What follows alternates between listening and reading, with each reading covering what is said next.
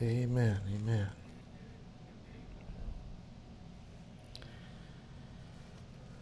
Well,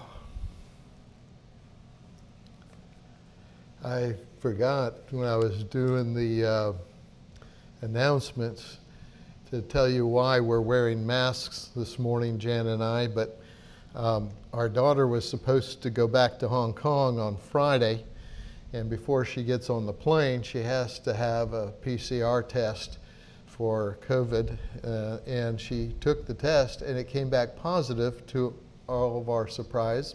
She's still not symptomatic. She's had the test done three times and has to uh, still stay in uh, quarantine, and we're all living in the same house. But uh, we've taken the test a, a, few times ourselves. I even took one this morning just to make sure, but we're all negative and aren't showing any symptoms. So I, I, I don't understand what's going on, but we are just wanting to be cautious uh, because we're in close proximity with someone who has tested. That's why we're wearing the masks, and that's why I'm giving you a hug from up here. And uh, just feel hugged, feel loved, and feel like uh, you are, you belong. Okay. Um, just wanted to share that with you. Right. I, am going to start preaching now. uh, just let uh, for the for the uh, recording. Well, this morning um, we're going to continue our look at uh, Acts chapter 14, and I am excited about what happens when we walk with Jesus. I, I know a lot of folks think that when we walk with Jesus, everything comes up roses, and it's just not that way. You know, they seem to think that if I put all my hope in Jesus, then everything's going to turn out fine. Well, in heaven, it will. it will. But it's amazing the kinds of issues that you can encounter with people in this world. I mean, people are very strange. I, I remember when we started our work in Germany, we had um, we, we did a lot with young people. And so we had all these young people that were coming and getting saved. They were getting off drugs, they were stopping their promiscuous lifestyles, they, they were being radically transformed, and they would go back home and want to help out in the house and be obedient to their parents and things like that. And the parents got mad at us. I'm sitting there going, you know, I can imagine if I were trying to get your kid to, you know, become a drug addict and, and go out and, and get in fights and everything else, then maybe I would understand your position. But we're trying to have him become a good citizen at home and at school and do well in school. And why are you mad at us? I mean, it was, a, it was the most uh, incredible thing. We had all these young people that get saved, and they would go home and tell their parents. The parents would go tell the Lutheran pastor, and the Lutheran pastor would come around to the house and say, Keep them away from those people. and I, I'm just sitting there going, Dear me, you know, why do people react in, in that way when you're trying to have folks become good model citizens? and at the same time to help and be, be encouraging and uplifting. What's the matter with this world? Why do people get so upset? What, what was it that I read yesterday? That in Texas, in the library, they got so mad that they had to cast out all of their LGBTQ, whatever that is, books that they threw out the Bible as well. they removed the Bible from their shelves. I'm going, there's something strange about that kind of behavior. So we're going to uh, look at this from the, you know what happened. We started in 13 where they got up to Pisidian Antioch, and all these people were getting saved, especially a lot of Gentiles. It's mostly Gentiles that lived there, right? And so the Jews started to get jealous, and so they started to uh, get people riled up, and they were going to uh, stone uh, Barnabas and Paul. And so they left Pisidian Antioch and they then went on to uh, Iconium. And when they got there, again, the same thing starts to happen, except there, not only are people believing, but a lot of people are getting healed. God is on the move, He's touching people, transforming their lives. And the same thing happens that there are people that come down from uh, Antioch and they start to r- raise a ruckus and say, These guys are terrible. I mean, seriously. you know, where, where, where do you get that? What did they do that was so horrible that it caused this kind of a reaction? Well, they pick it up here in verse 5. But the multitude of the city was divided, and some sided with the Jews, and some with the apostles. And when an attempt was made by both the Gentiles and the Jews with their rulers to mistreat and to stone them, they became aware of it and fled to the cities of Lycaonia and Lystra and Derbe and the surrounding region. And there they continued to preach the gospel. And at Lystra there was sitting a certain man without strength in his feet, lame from his mother's womb, who had never walked.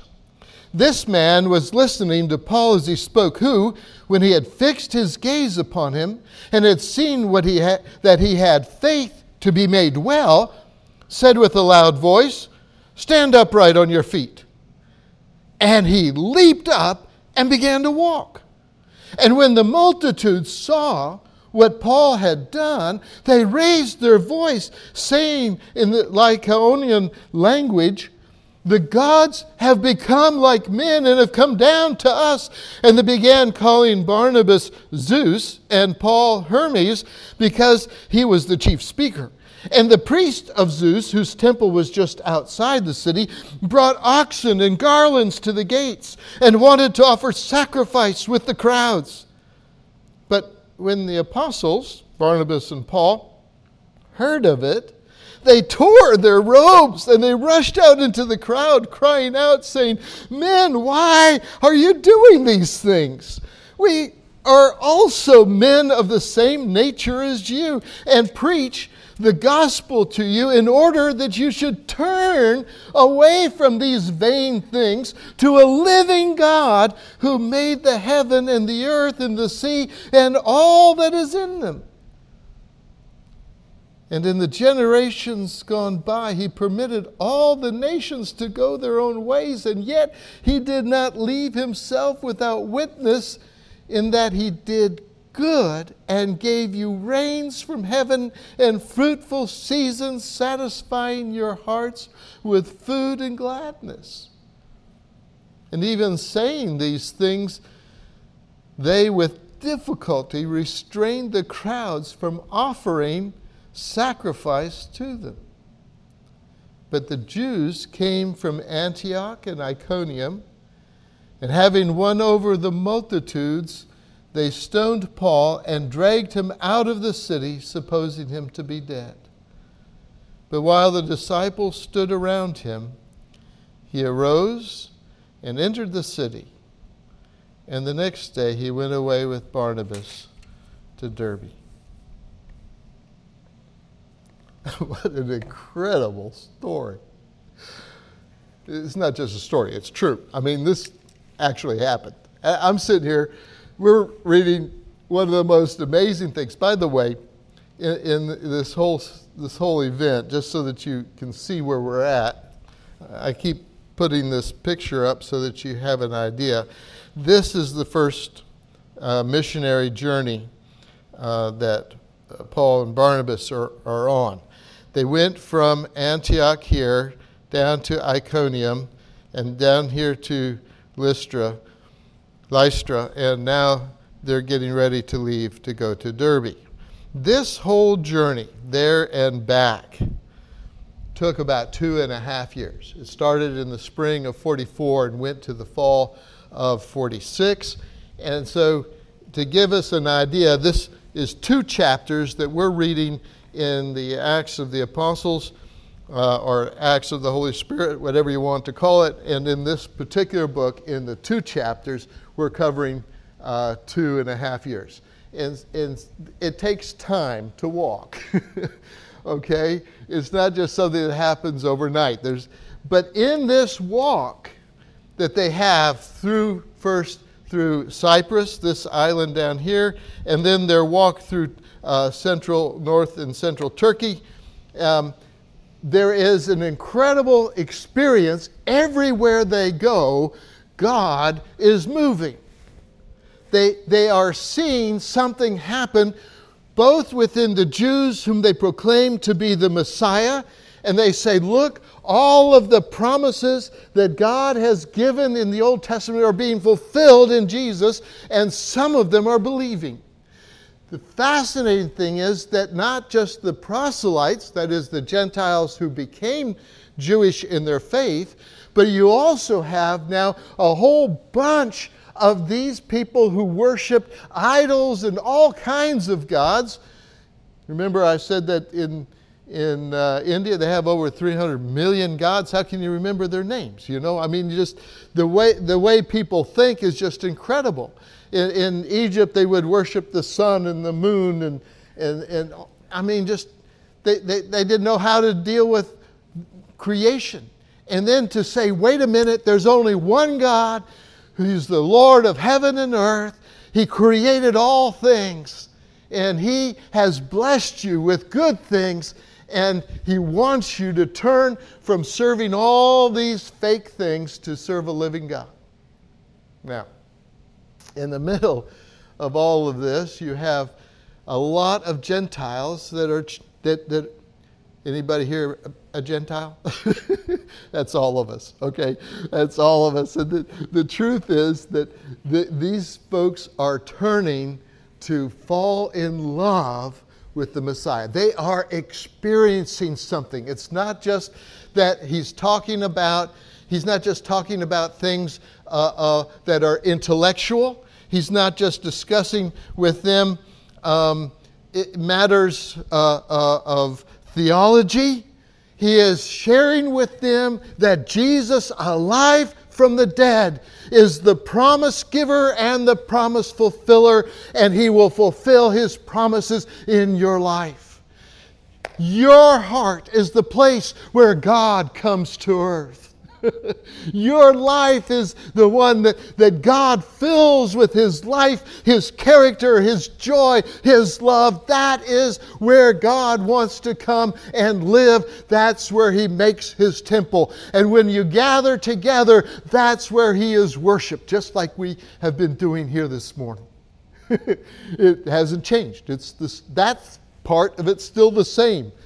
They may sing different songs today than they sang back then, and they sang probably with very off key tones, and they didn't have lovely instruments like what we've got here, but that doesn't make any difference. People can, can, can worship God when they have experienced the life of Jesus. I, I ought to bring my thumb piano sometime. Have you ever seen a thumb piano? Does anybody know what a thumb piano is? I didn't know what they were either until I went to, to Uganda. And I was out in the, in, in, in the northeast of Uganda. They were going through, they just had a war, driven Idi Amin, horrible man, killed over 300,000 people, a whole bunch of Christians, and, and uh, horrible, horrible dictator. And so they had chased him out and they had left the northeast because that's where he had gone through. It, it, was devastated, and then they had a drought, so there was a famine, and in that famine was my first visit to Uganda. And uh, it was incredible to see how God moved. But um, people would come around, and because they didn't have any instruments, what they did is they took bicycle spokes and they hammered them out on stones with stones and flattened them out and then they made a little box with a, a hole in the back, and they put different uh, sizes of all homemade bicycle spokes, and then they would hold this box and they would play it with their thumbs. And it made a noise, and they sang to it. I mean, it wasn't tuned or anything, but they just had a great time and they would worship God with their thumb pianos. And I'm sitting there going, this is incredible what, what happens when people experience Jesus. Their lives are changed from the inside out.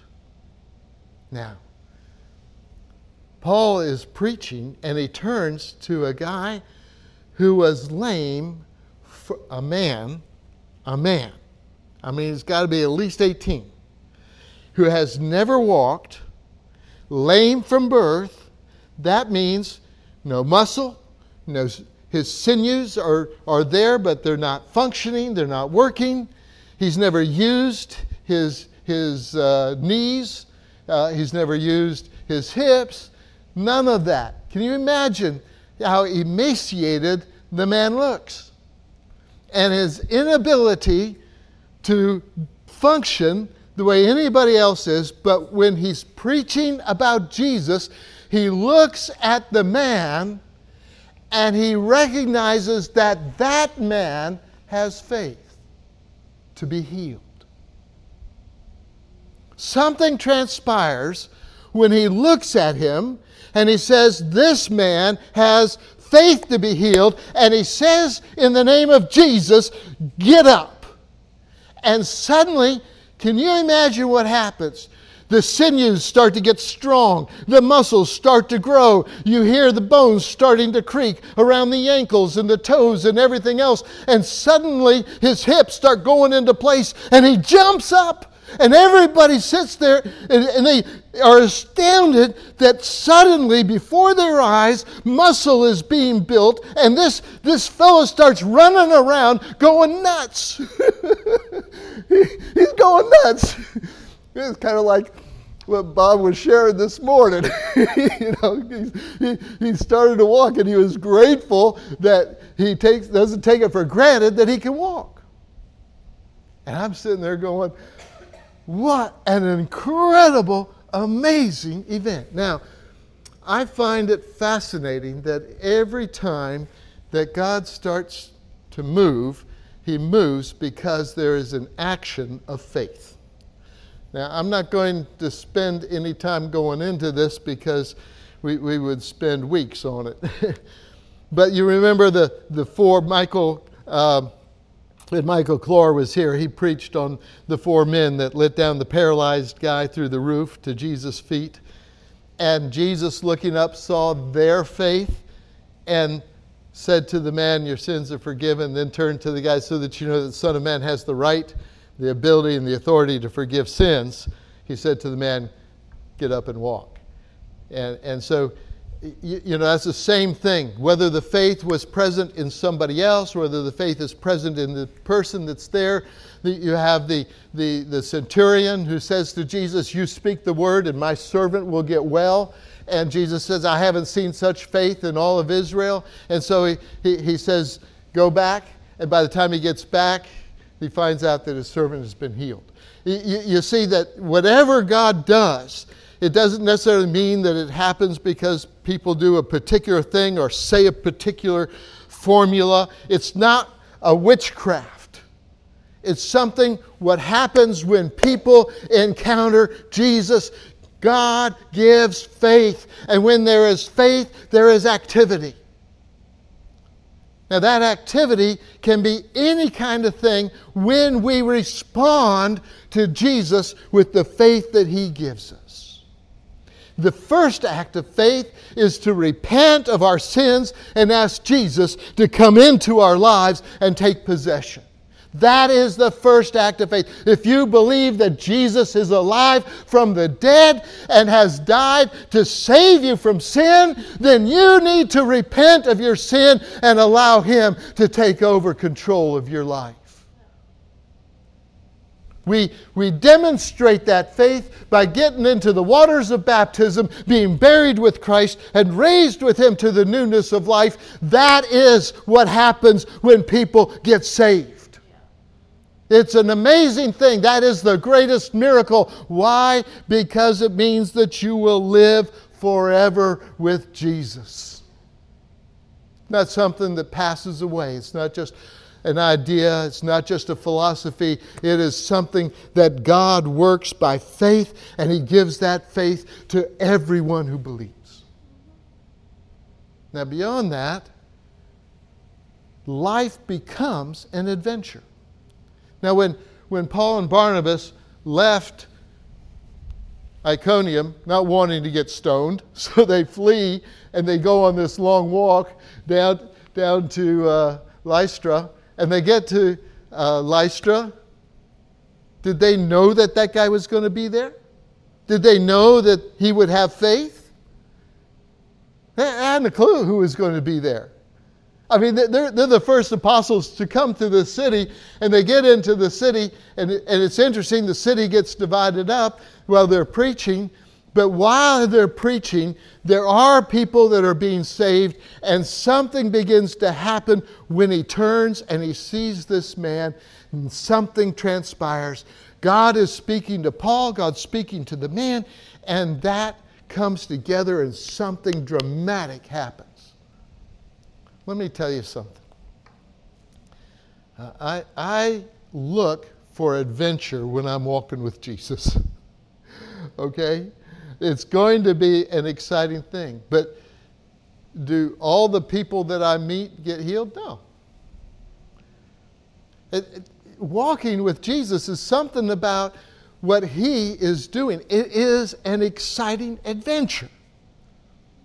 And we live from moment by moment because when the Spirit of God speaks to us, then we respond to what He's saying at that moment, and we have no idea how that's going to respond and how it's going to develop.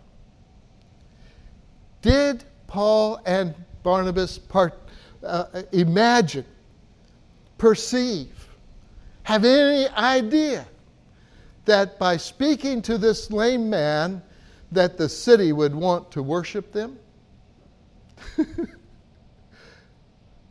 they, they saw this and said, The gods have come to us. Now they're telling them not to worship the gods. They're speaking against idolatry and against all of these, and yet the, the priest from the temple of Zeus is coming with oxen and garlands and is going to sacrifice to them. And they're saying, No, don't do it. We're just people. It has nothing to do with us, it has something to do with Jesus, who is alive from the dead, the living God. Put your hope and trust in Him.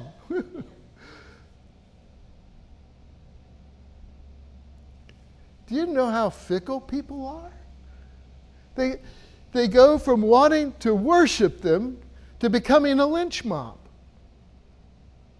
I mean, these guys, we see this amazing miracle, but, but they're becoming a lynch mob and they're going to stone him, and they go from what a dramatic change from saying these people are gods and we're going to sacrifice to them to hating them all kind of like in the same day. I'm sitting there going, you know, I, I, I don't understand personally. I, I to comprehend why people would not want to receive the grace and love of God of free salvation, a change of heart, security in their life. Why would they not want to do it? Did Paul come to Lystra with the intention of being stoned? No, he just left Antioch and Iconium because he didn't want to get stoned. he just fled from those places, didn't he? And yet, in his defense, to say, listen, we're just people. We don't have any supernatural powers, but we believe in the one who does touch and change and transform and, and bring up some. What an adventure he's having, right? First of all, all these people getting saved, people getting healed, and now getting stoned with stones. he, the, you, you, know, I just have to walk past my holly bush at, home, and I get little bleeding bits, you know. Can you imagine what happens when you start getting rocks thrown at you? And not just one or two, but a whole bunch of them? Because people are mad enough that they're throwing them hard enough with the intention of killing you? Your whole body ends up bleeding and, and being cut, and you're losing your strength. You fall to the ground. Paul's going to be remembering Stephen at this moment of time where he had held the coats of all the people who had stoned Stephen and had agreed that he ought to die. And he's probably thinking, this is it for me. They pick him up and drag him out of the city to get rid of him so the stench doesn't last in this. He just did all these incredible miracles. And they leave him out there to die, and the disciples gather around.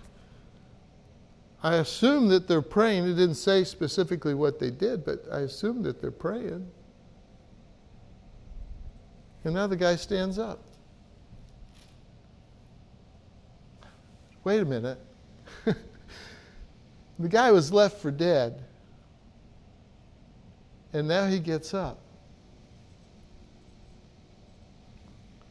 Look at, compare, compare Paul's response to the situation as the way the people responded to this situation. The people responded, they responded by getting angry and mad. Paul gets up and he goes back into the city. Does he go back in and say to those people, ha ha ha ha ha, look what you thought you did? He doesn't do that. He doesn't go back in and say, I want to tell you about a God of power. He doesn't do that.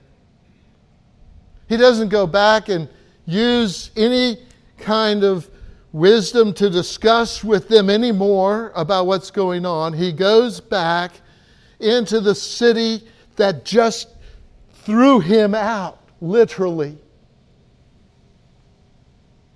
He is not going to yield. In every case, he's going to stand strong for the gospel and the reality of who Jesus is, and he will not back down even if it costs him his life. He has not given up.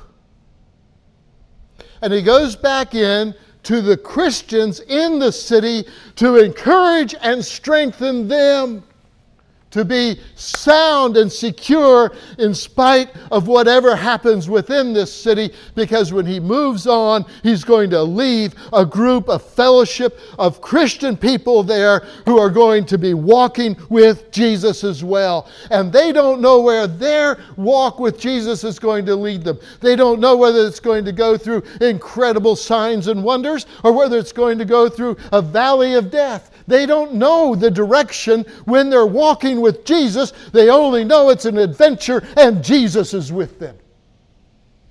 And He'll be with them and continue to be with them for the rest of eternity. There's, their hope and their security is not in the things of this world, but in the things that the blood of Jesus has purchased for them. What an incredible response. Paul goes back in to strengthen those who believed.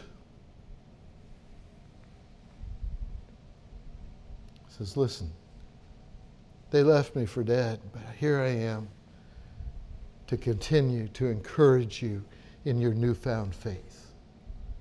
Don't leave or walk away from Jesus.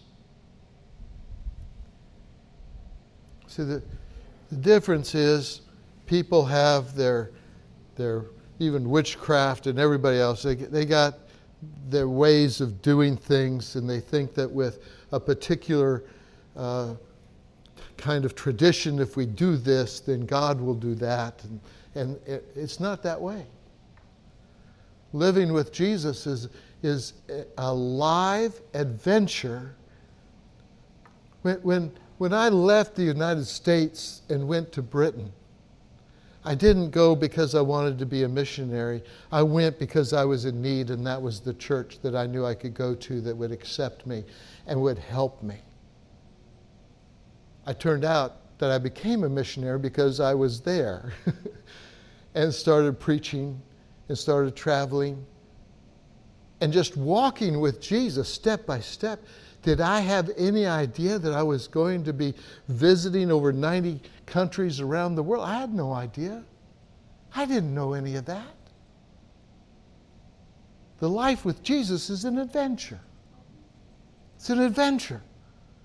Whether you're getting stoned or whether you're seeing incredible miracles, all of it is the relationship that you have with Jesus, and you just walk on as though this is normal, because it is normal within the life of a Christian.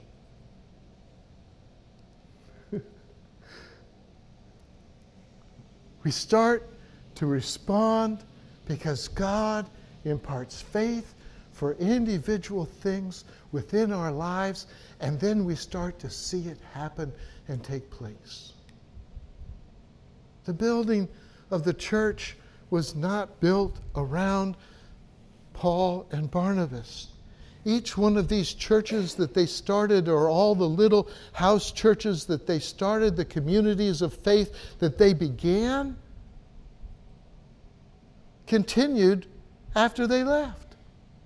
Because they taught them as individuals and as groups to come together to seek the face of God, to hear what God is saying, and to do what God tells them to do. It's a relationship. And when you have as the focal endpoint of that relationship in eternity in heaven with, with God the Father and with His Son Jesus,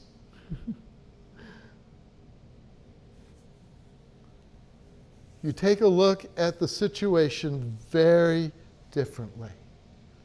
You see, Jesus did the same thing. He went around healing all who were sick and oppressed by the devil. And the very people who had been healed, who had been fed by Jesus, turned around and cry out, Crucify him. And they crucify him, and he is dead and buried. And on the third day, he rises from the dead and he gives life to the very people who were, cruci- who were there to crucify him. The grace of God is powerful. And now Paul has just gone through that experience himself. From seeing the power of God begin to touch a whole community, and then to experience what happens when that community rises up against him, leaves him for dead and bleeding, and he gets up alive as though from the dead, and he ends up back to communicate with the people that had just given their lives to Jesus. Wow. He shares in the very life of Jesus and sees that he has been so honored by God to walk in that kind of modeling the life of Jesus. His whole focus is that we want to share this grace of God that He gives, whether our lives are in great turmoil or whether our lives are in great blessing, whatever it is, we walk with Jesus and we're walking towards a goal that is not going to be taken away from us. What an incredible journey.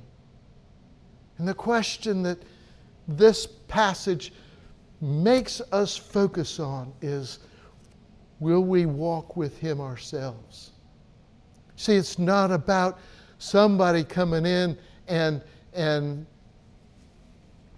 doing the walk for us.